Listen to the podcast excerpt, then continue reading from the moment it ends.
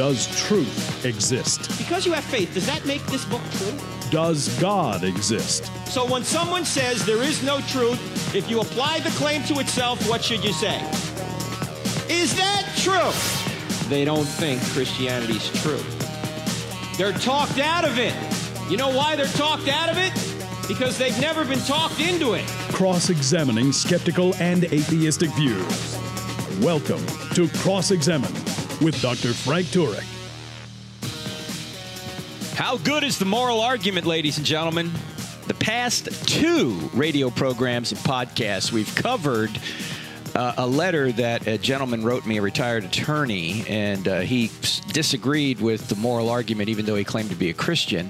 And we've been going through uh, his letter and uh, responding to it point by point.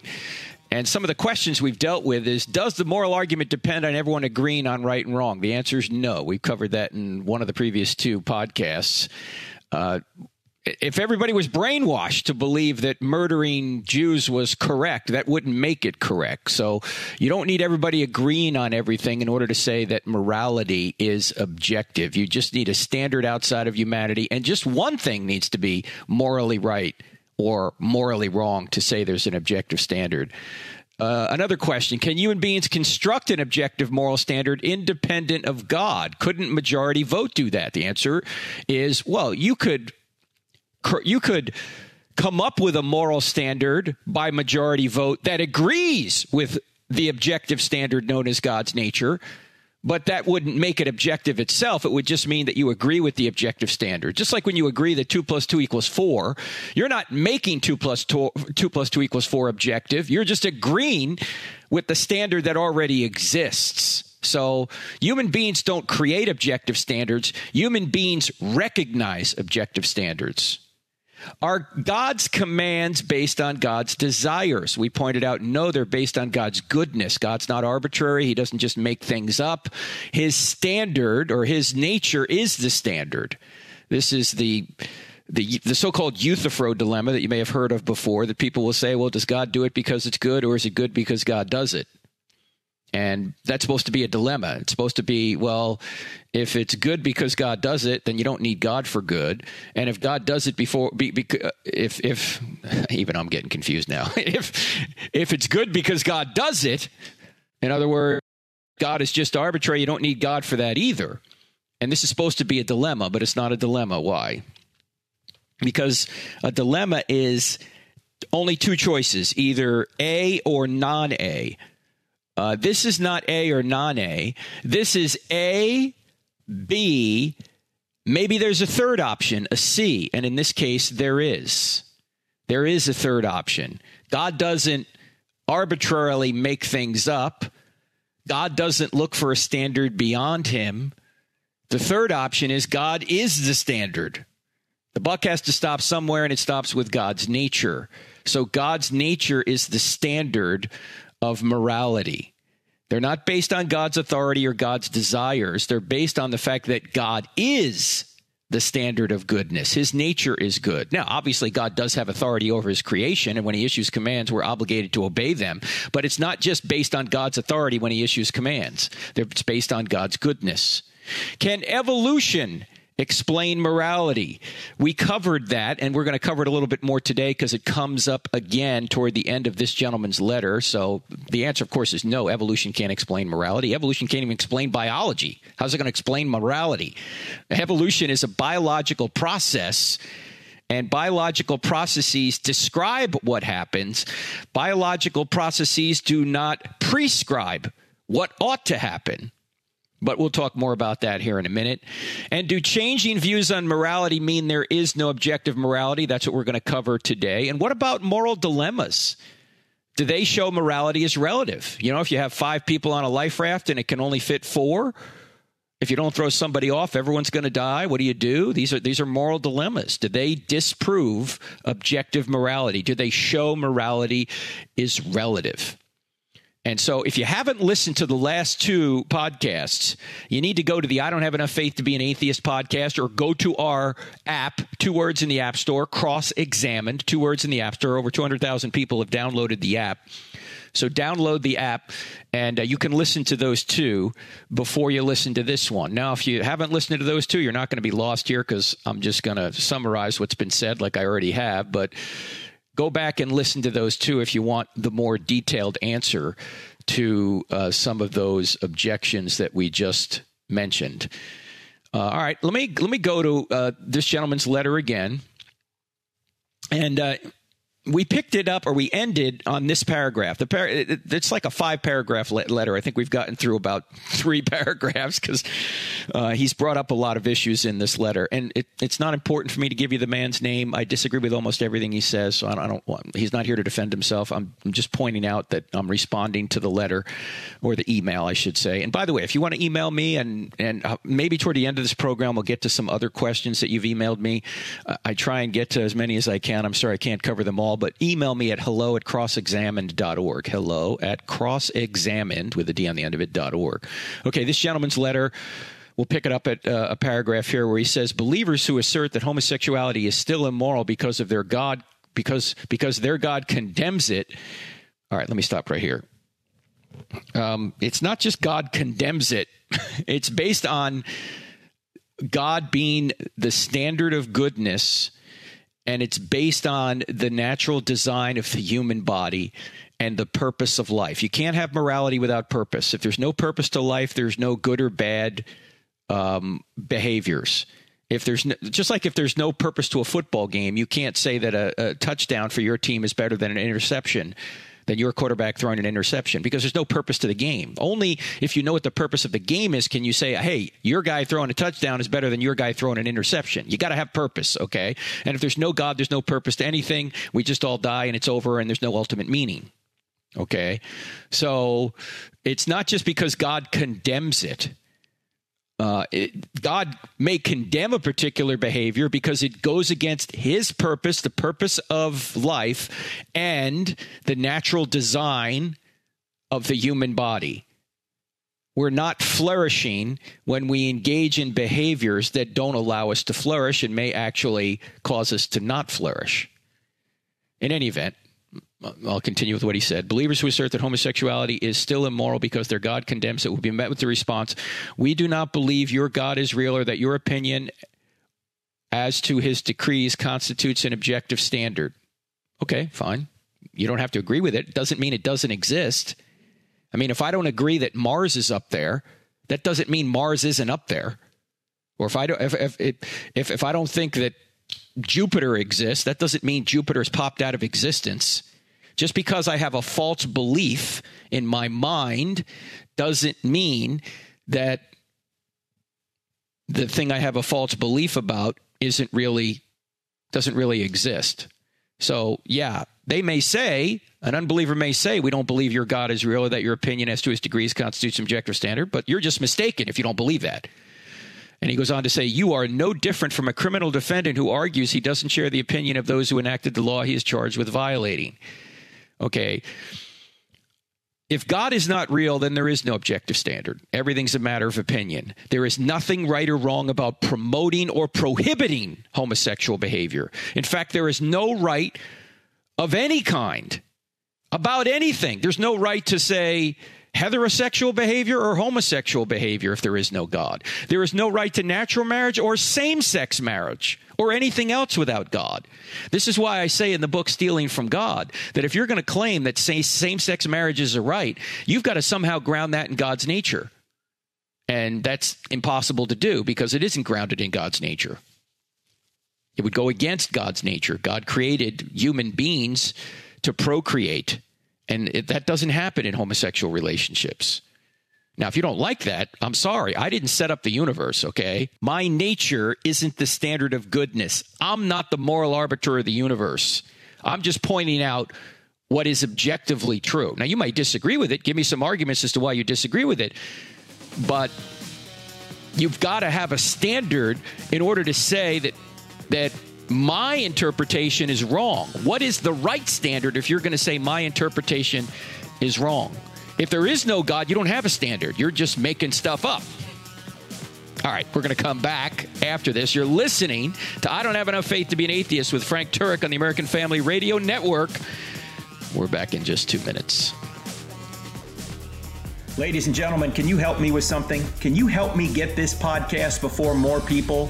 Not only tell your friends about it, but go up to iTunes and put a five star review on the I Don't Have Enough Faith to Be an Atheist podcast. If you do that, it will help us move the podcast up the charts so more people will hear it. Thank you so much for partnering with me on this.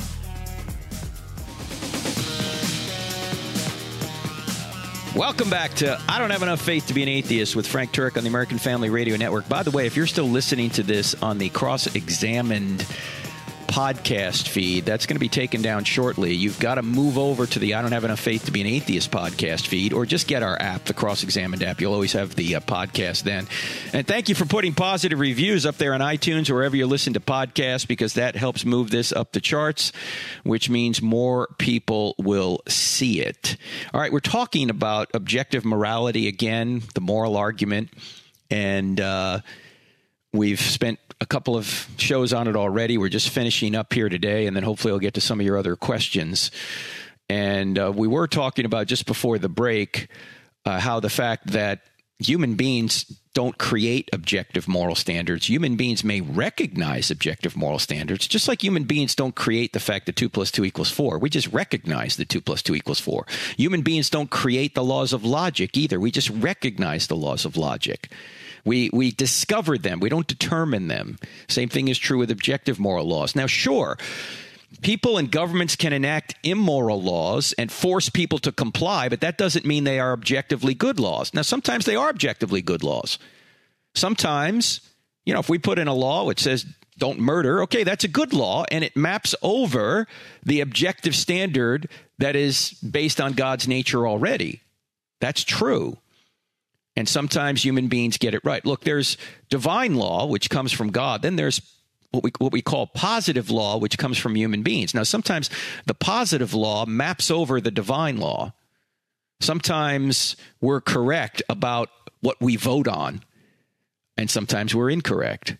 And we need to consistently, if we're going to be a good society based on objective right and wrong, we have to continually check ourselves to make sure that we're enacting laws in accord with God's nature, not against it.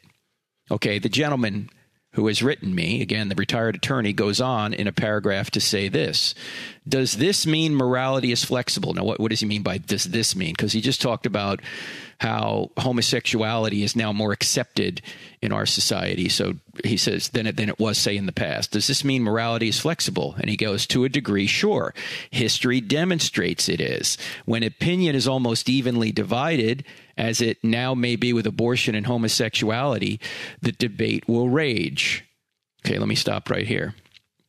What people think and do may change, but morality doesn't change. What this gentleman is confusing is sociology and morality. He's confusing these two. Sociology is what people do, morality is what they ought to do.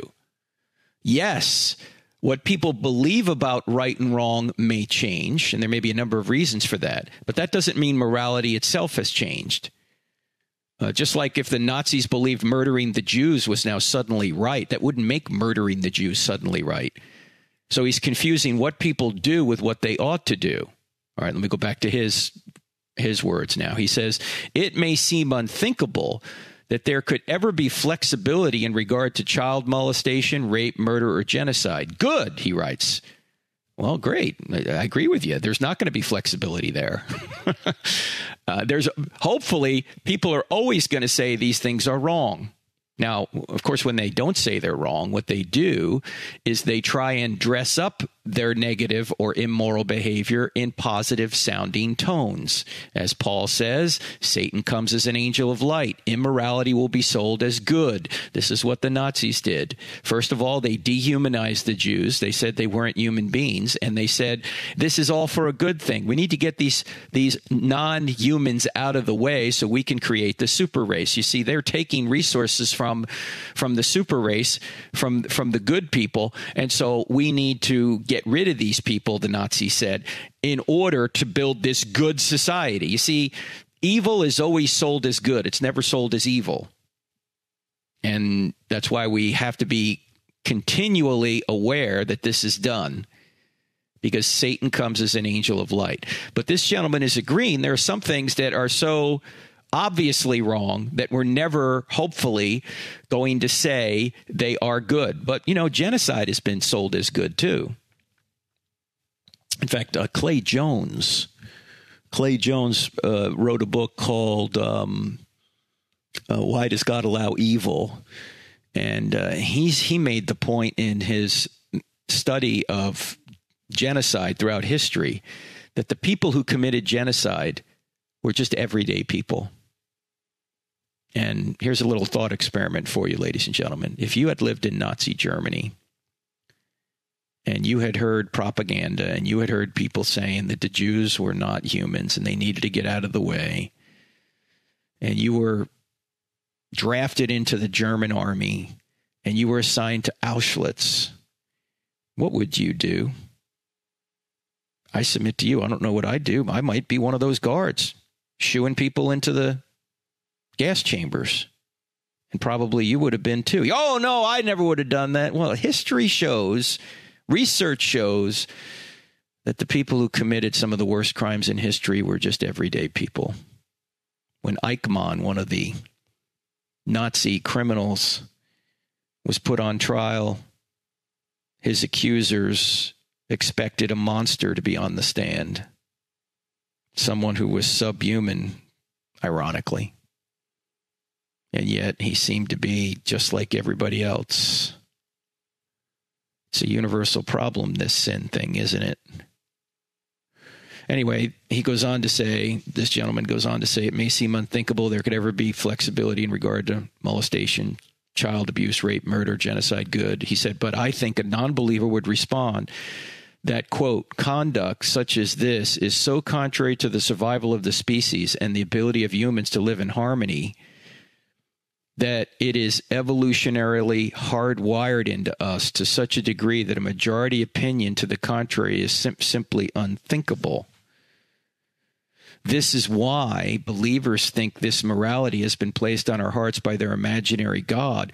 We think it's been hardwired by evolution and experience, unquote. So he's, he's basically giving an argument that an atheist would give. All right, well, there's so much wrong with this, it's going to take a little while to unpack. Okay, the first point in this sentence is where he says a non believer would respond that conduct such as this is so contrary to survival of the species. Okay, let's stop right there. We're, what's being smuggled in is a moral law right here. Why is survival of the species a good thing? And the ability of humans to live in harmony. Why is harmony good? What if Stalin makes his life better and more harmonious if he kills you and takes all your stuff? Why is that wrong? Why is cooperation a good thing? That we have to cooperate to get along. And why is getting along a good thing? Why is survival a good thing? All this presupposes a moral standard that atheism itself doesn't have. You're smuggling a moral law into the system in order to make the system, which is devoid of a moral law, work. So you always, whenever you hear, you ever hear words like survival or benefit or cooperation or empathy or good, these are all words that are morally loaded words. Why are they good? Why are they right? Why are they moral if we just dance to our DNA? And that's all evolution is, according to Richard Dawkins. There's no right, there's no wrong, there's no evil, there's no good.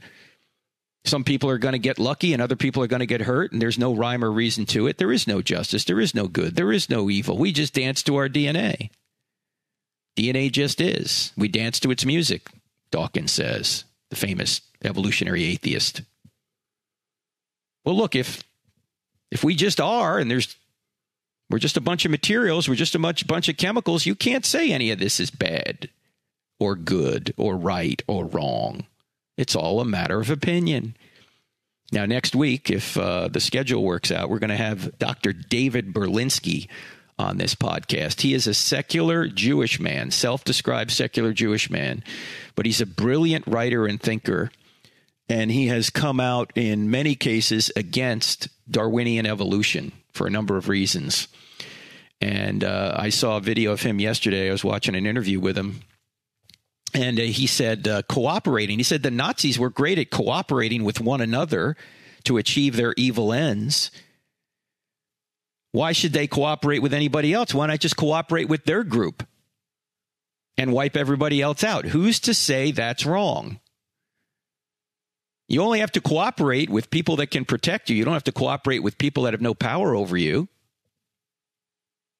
And if it is survival of the fittest, then why not kill everybody who gets in your way if you're the fittest? Hitler wrote in Mein Kampf this kind of thing. He said if the weaker races, Mein Kampf, his book My Struggle, written in 1922, says if the weaker racers do not want to fight, they have no right to survive. And he used evolution, survival of the fittest, as intellectual and moral justification for wiping out the Jews. Now, technically, there is no morality that you drive from you derive from evolution. But that's what Hitler did. I mean, evolution just is a description of what happens if it is indeed true. It's not a prescription. But Hitler took it to the next step and said, "Well, I'm going to I'm going to use it as a prescription." I'm going to say if it's survival of the fittest, then so be it. If that's what life is and I'm the fittest, I'm going to wipe everybody out that gets in my way. How can you say he's wrong if there's no standard beyond him? You can't. I mean, you can say it, you just can't justify it. And this whole idea about being evolutionarily hardwired to cause us to believe such a thing. That's what this gentleman, this retired attorney, is saying. He's saying the atheist will say that these moral commands or these this moral intuition we have is evolutionarily hardwired into us to such a degree that a majority opinion to the contrary is simply unthinkable. Well, actually, there was at least a plurality of people in Nazi Germany that put the Nazis in power. So I'm not so sure that a majority opinion is unthinkable that would agree with genocide or that would agree with murder. But we'll leave that aside. The point here is is that if you're going to say that this thought is evolutionarily hardwired into us, that say it's wrong to torture babies for fun or it's wrong to murder innocent people, if that's just a thought given to us by evolution, then it's not really objectively wrong. It's just a thought right after the break, we're going to see that this is actually a self defeating position. And it's impossible to know if it's true. We'll unpack that when we come back. You're listening to I Don't Have Enough Faith to Be an Atheist with Frank Turek on the American Family Radio Network. Next week, I'm going to be, next Saturday, Friday and Saturday, I'm going to be up in Eden Prairie at the Rethink Apologetics Conference put on our put on by our friend at Stand to Reason. Go to our website crossexamined.org. You'll see it there. It's up near Minneapolis. I hope to see you guys there next week. I'm back in two minutes. Don't go away.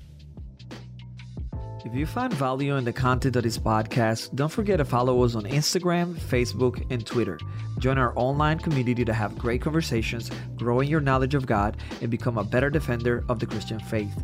Also, don't forget to subscribe to our YouTube channel where we have hundreds of videos and over 100,000 subscribers that are part of our online family. Find us by searching for Frank Turek or Cross Examine in the search bar. You can find many more resources like articles, online courses, free downloadable materials, event calendars, and more at crossexamined.org.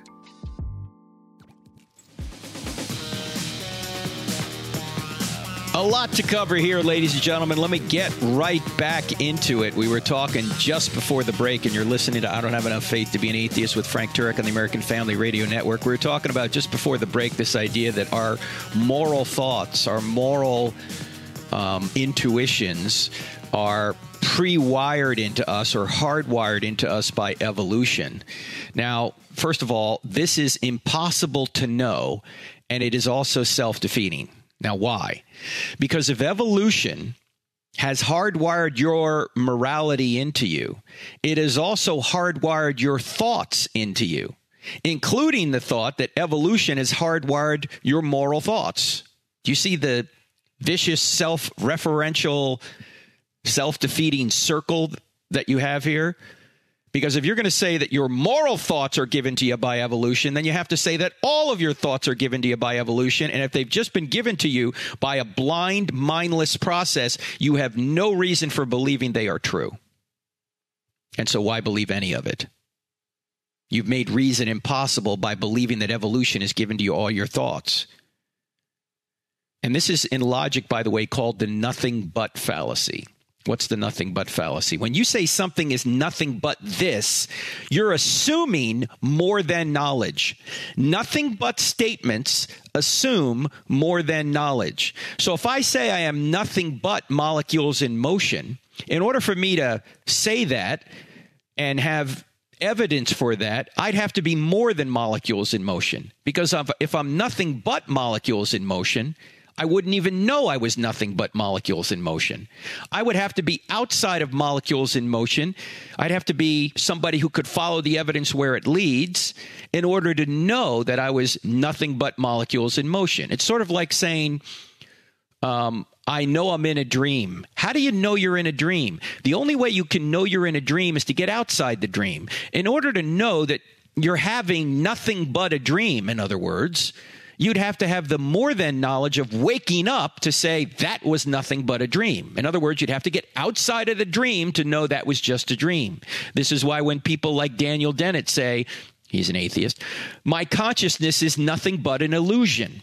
In order to know his consciousness was nothing but an illusion or a dream, he'd have to get outside of his consciousness to, to know that was nothing but an illusion or a dream. In other words, he'd have to have some sort of super consciousness. He'd have to be somebody like God to know that his consciousness is nothing but an illusion, nothing but a dream. He'd have to get outside of it. In order to know you're in the matrix, you'd have to get outside the matrix to say, "Oh, just just just a minute ago I was inside the matrix. Now I'm outside the matrix." Similarly, to say that my moral intuitions are nothing but evolutionary hardwiring you'd have to have moral intuitions or at least thoughts that are outside of evolutionary hardwiring to say that your moral thoughts are nothing but evolutionary hardwiring. It's impossible to know and it's self defeating. So to have more than knowledge requires you, or I should say, you have to have more than knowledge in order to make nothing but statements, in order to justify nothing but statements. You'd have to get outside of what you're talking about to say that's nothing but a dream. That's nothing but evolutionary hardwiring. That's nothing but an illusion of consciousness. This is why, ladies and gentlemen, philosophy is so important to these issues. This is why you have to be able to recognize self defeating statements and logical fallacies because if you don't, you can be sucked in to these false philosophies. I'm nothing but a moist robot. Well, how do you know you're nothing but a moist robot? You'd have to be outside the robot in order to know you're nothing but a robot. And you wouldn't be able to you wouldn't be able to know anything if you're just a robot. Notice also, by the way, this this wording hardwiring. Hardwiring is an engineering term that requires design and intelligent intelligence, which is the opposite of an undesigned, mindless evolutionary process. I mean, in order to describe evolution, you've got these evolutionists using engineering design kind of language in order to describe it when they're trying to say this has nothing to do with engineering or hardwiring. This is just mindless, undesigned. I love what what what um, John Lennox says about this. I think I mentioned this in the last podcast, the last broadcast, where he asks his materialist colleagues, "How do you do science?" And they start talking about their their apparatus in their laboratory. And he goes, no, no, no, no, no I don't mean that. I mean, how do you do science up here, pointing to his head? And they go, oh, you mean with my mind? And they stop themselves because they don't really believe in a mind. They just believe in a brain. You mean with my brain? And Lennox says, yeah, describe to me the origin of your brain. And the materialist will say, well, my brain is the result of a mindless, unguided process that didn't have its end in mind. And Lennox stops and says, And you trust it? Yeah. Why would you trust something that wasn't designed to give you reliable information? I mean, if a computer could be designed without intelligence, would you would you trust anything it told you? No, garbage in equals garbage out. So, this whole idea of evolutionary hardwiring belies the whole worldview that gives us this nonsensical claim that everything is just evolutionary hardwired. Because hardwiring requires intelligence, and evolution has no intelligence. The gentleman goes on to say, I'm back to the retired attorney now, writing to me about this, his claims against the moral argument. He says, in short, the objection that non believers have no objective basis for their morality claims seems to me to be fundamentally flawed and to really go nowhere. Well, it depends on what you mean by objective. This is me talking now. Again, if it's just human opinion, yeah, it's not objective. But if there's a standard beyond human opinion in the object known as God's nature, then it would be objective. And if our moral laws that we create here through our governments, if they agree with God's nature, okay, then they're good laws. They agree with the objective nature of God. If they disagree, then they're bad laws. He goes on to say, it may appeal to a believer for obvious reasons, but the believer's God and his decrees simply carry no weight with a non believer. Oh, they may carry no weight, but that doesn't mean they're not true. If somebody doesn't believe 2 plus 2 equals 4, he's wrong. Okay? Yeah, he doesn't believe it, but he's still wrong. Truth doesn't cease being truth simply because someone either thinks poorly and doesn't know the truth or simply rejects the truth. Murder is still wrong, even if a murderer denies it. In fact, you know right from wrong best by your reactions rather than your actions. Look, if I steal from you, I may, I may not think murderers or, or stealing is wrong. I should say. If I steal from you, you know, I can, I can, I can justify stealing from you. I may say, ah, look, he's got a lot more than me, and it's okay, and you know, and he he wronged me before, so he owes me this. You know, I'm coming up with all these moral justifications in my mind for doing something immoral. We all do that, don't we? Look, I may th- I may not think stealing's wrong, or I can at least justify it when I steal from you. But what do I say the second you steal from me? Hey, wait a minute, that's wrong. In other words, your reactions are better indicators of true right and wrong than your actions are. Years ago, there was a uh, professor at Indiana University, and he uh, was teaching a course in ethics. And he told his um, his students, he said, "You can write a paper on anything you want as long as it has something to do with ethics. And he had this atheist in his class who said, who wrote this paper about morality being relative. He said, all all morality is relative. You like chocolate, I like vanilla. There is no truth, there is no justice. It's all a matter of opinion. You like chocolate, I like DNA. We just dance to our DNA, all that kind of stuff, right? You, you like chocolate, I like vanilla. You know, we just dance to our DNA, whatever I just said. Anyway, the professor got this uh, paper and he read the whole thing. There is no right and wrong. It's all a matter of opinion. There is no justice. There is no good. There is no evil. Um, you like chocolate. I like vanilla. And he had handed it in on time. It was the right length. It was properly written, properly footnoted. It was in a handsome blue folder. And the professor closed the folder up and he said, F, I don't like blue folders handed it back to the student the next class. At the end of the class, the student stormed up to the professor and said, F, I don't like blue folders. That's not fair. That's not right. That's not just. And the, st- and the professor said, Hold on, hold on, wait a minute. I read a lot of papers. You know, I wasn't yours the paper that says there is no such thing as fairness, there is no such thing as justice, there is no thing, no such thing as objective right and wrong. It's all a matter of opinion. You like chocolate, I like vanilla. And the student said, "Yeah, that's my view." And he said, "I don't like blue. You get an F." Suddenly, the light bulb went off in the student's head. He realized that it was objectively morally wrong to grade the paper based on the color of the folder. And he realized that his entire thesis was wrong because he reacted to being treated unfairly, even though his paper said there is no such thing as fairness, rightness, or justice. I mean, this is like socialism when you think about it. Socialists want to take from the achievers and give to the underachievers. And there's many young people, apparently 70% now of young people think they might vote for a socialist. Despite all the evidence to the contrary that socialism doesn't work because it's a violation of human nature or a misunderstanding of human nature, I should say. I don't have time to get into that right now, but I want to point this out. The, faint, the same students that think that in a socialistic way we ought to take to the take from the achievers and give to the underachievers would be the first students that would protest if the professor said I'm going to take from the achievers in this class, and give to the underachiever, underachievers. I'm going to average grades, in other words. Oh, you you're a socialist. You want you want socialism, but you got an A in the class so far. Guess what? I'm going to take you down to a C and give the guy who has an F a C. I'm just going to average the grades. What do you think? The, what do you think the socialist student would say? Wait a minute, that's not fair. That's not right. That's not just. Well, that's what you want socialism to be.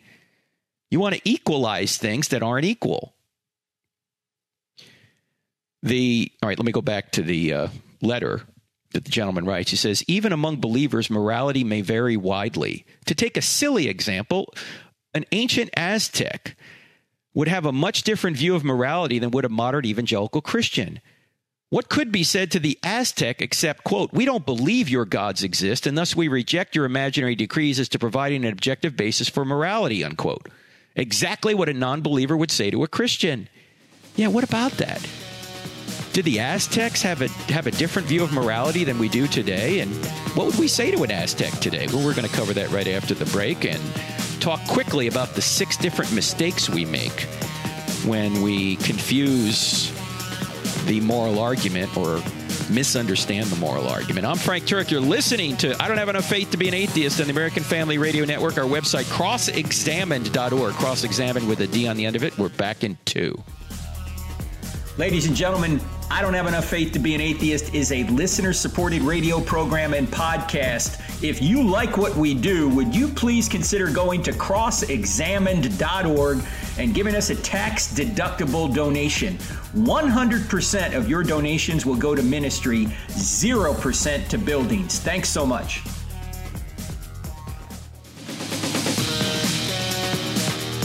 Much of what I've been saying in this program and the previous two, you can find in two books I Don't Have Enough Faith to Be an Atheist and Stealing from God Why Atheists Need God to Make Their Case. And my friend and colleague, the guy who really runs crossexamined.org is the great Jorge Gil, and he's going to be actually teaching stealing from God, why atheists need God to create or to make their case in Espanol, in Spanish. So if you know anyone who speaks Espanol, the class starts next week. If you go to crossexamined.org and click on online courses, it'll take you over to online Christian courses, and you can see that course and enroll in it. And uh, you'll see all the videos that I do subtitled in Spanish, but Jorge will be your moderator if you sign up for the premium version of the class, and he does a great job. And so we'll cover all this in more detail than we can do on these podcasts and many other issues related to stealing from God. And uh, you can, as I say, sign up, sign up soon, because again, the class I think begins next week. I think it begins on the 11th, actually, November 11th, Veterans Day, ladies and gentlemen. Anyway, go to uh, the website, crossexamined.org click on online courses, and you'll see uh, coming up in the spring, Dan Wallace is uh, uh, going to teach uh, textual criticism. He's like one of the best in the world on that. we're going to have a course uh, by Sean McDowell called Homosexuality in the Bible as well. You don't want to miss that one. And this is going to all be posted here in the next couple of weeks, so you'll be able to sign up for them. And then I'm going to teach Stealing from God Why Atheists Need God to Make Their Case in English. So, uh, check all that out on our website, crossexamined.org. Click on online courses. Also, want to mention on the 13th of November, I'm going to be at the University of Maine in Orono, right near Bangor, Maine. I don't have enough faith to be an atheist. Wednesday night, November 13th. Everybody's invited. Anyone can come. We'll have Q&A as well. It's I don't have enough faith to be an atheist right there. And again, uh, just before that, I'm going to be, as I say, in um, in uh, Eden Prairie, Minnesota, with my friends from Stand to Reason, Greg Koukl, Tim Barnett.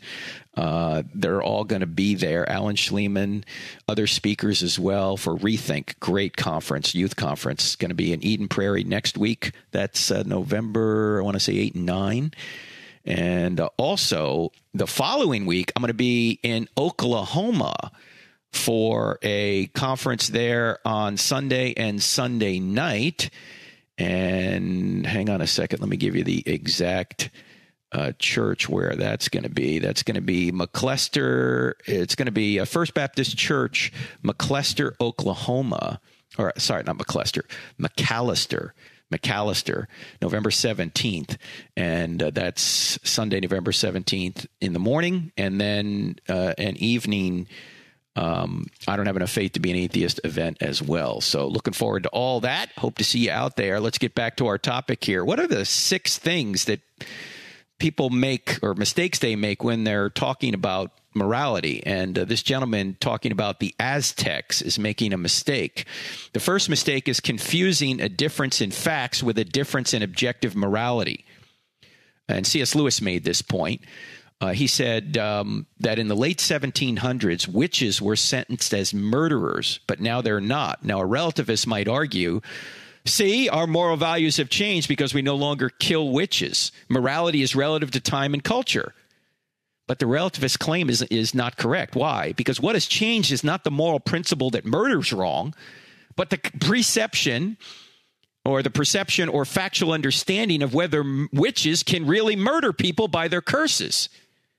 People no longer believe they can. Therefore, people no longer consider witches murderers. In other words, the perception of a moral situation is relative, whether witches are really murderers, but the moral values involved in this situation are not relative. Murder has always been and always will be wrong.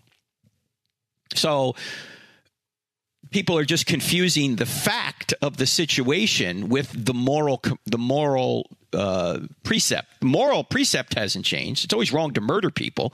What's changed is whether people think witches are really murderers. Now, I imagine that the Aztecs thought it was a fact that their gods wanted human sacrifice. If they really thought that, then the Aztecs were actually agreeing with the moral principle that our top obligation is to the creator who owns all life. They were not disagreeing with the objective moral principle, but agreeing with it. And Christians believe the same. Abraham knew that God had the right to all right, uh, to all life including his son Isaac. And he also knew that God could resurrect Isaac from the dead. In fact, if you look at the account in Genesis 22, uh, Abraham says to his helpers, Look, the boy and I are going to go up there, and then we're going to come back. So he knew that God was not going to kill Isaac, and if he did, he could resurrect him.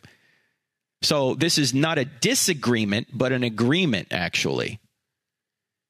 In fact, and I say in fact a lot. Do you know that? In fact, I do. Anyway, in fact, the whole scenario with Abraham and Isaac is a foreshadowing of the scenario with God and Jesus.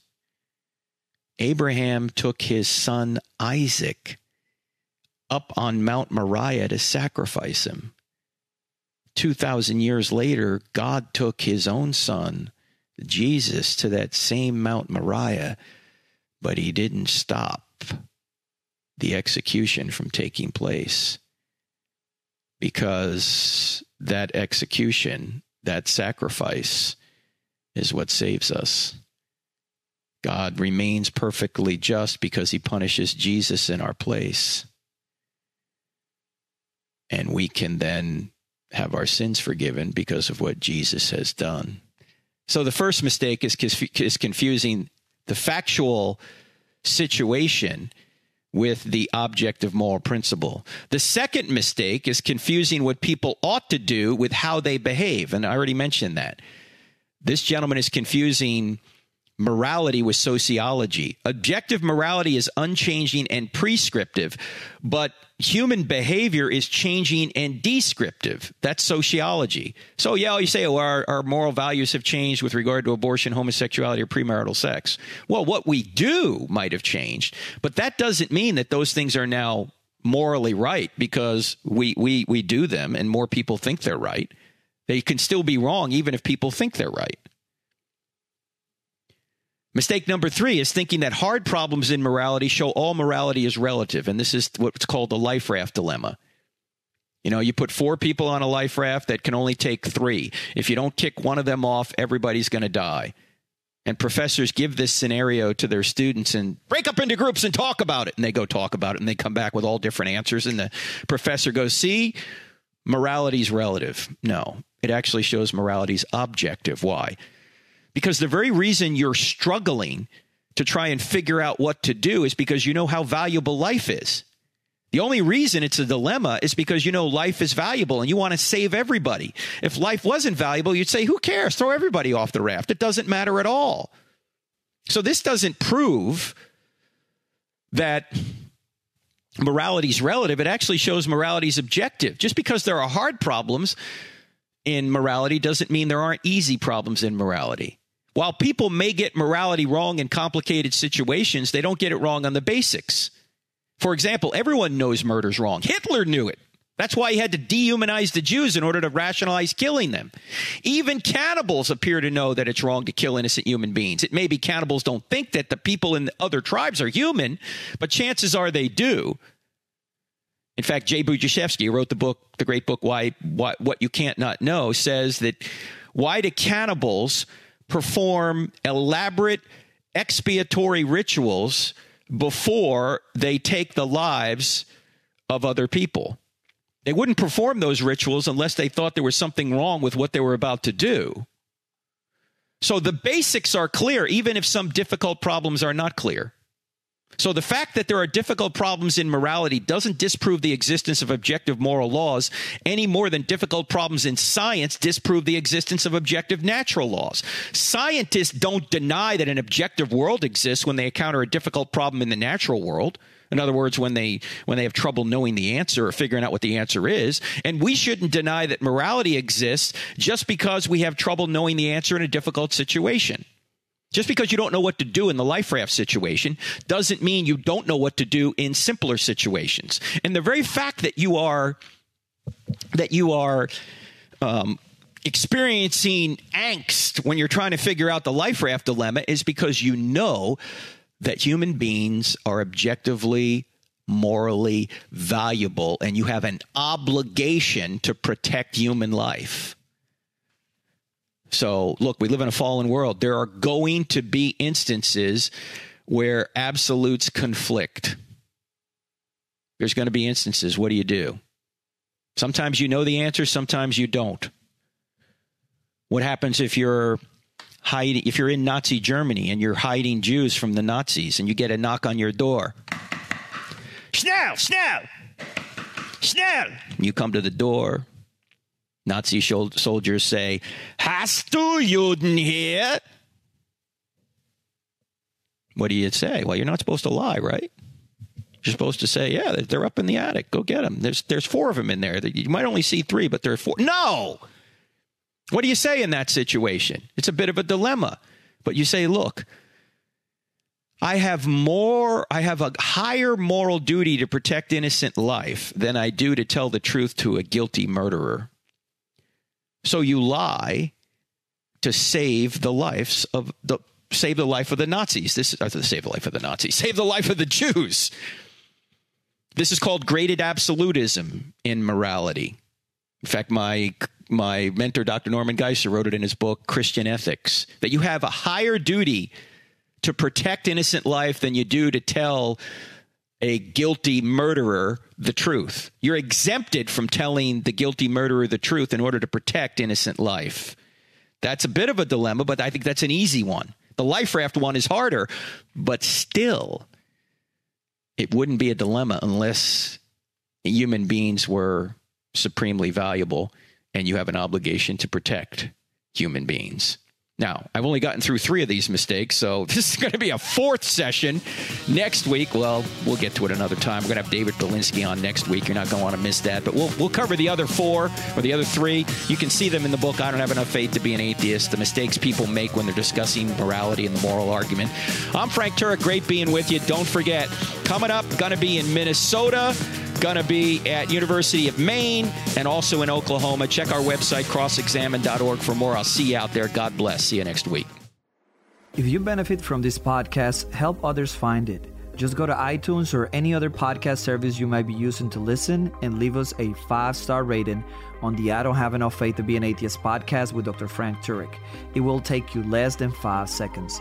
You can also help a lot by leaving us a positive review for others to see. This podcast is available on iTunes, Spotify, Google Play, Stitcher, TuneIn, and many other audio content delivery apps. Thank you and God bless.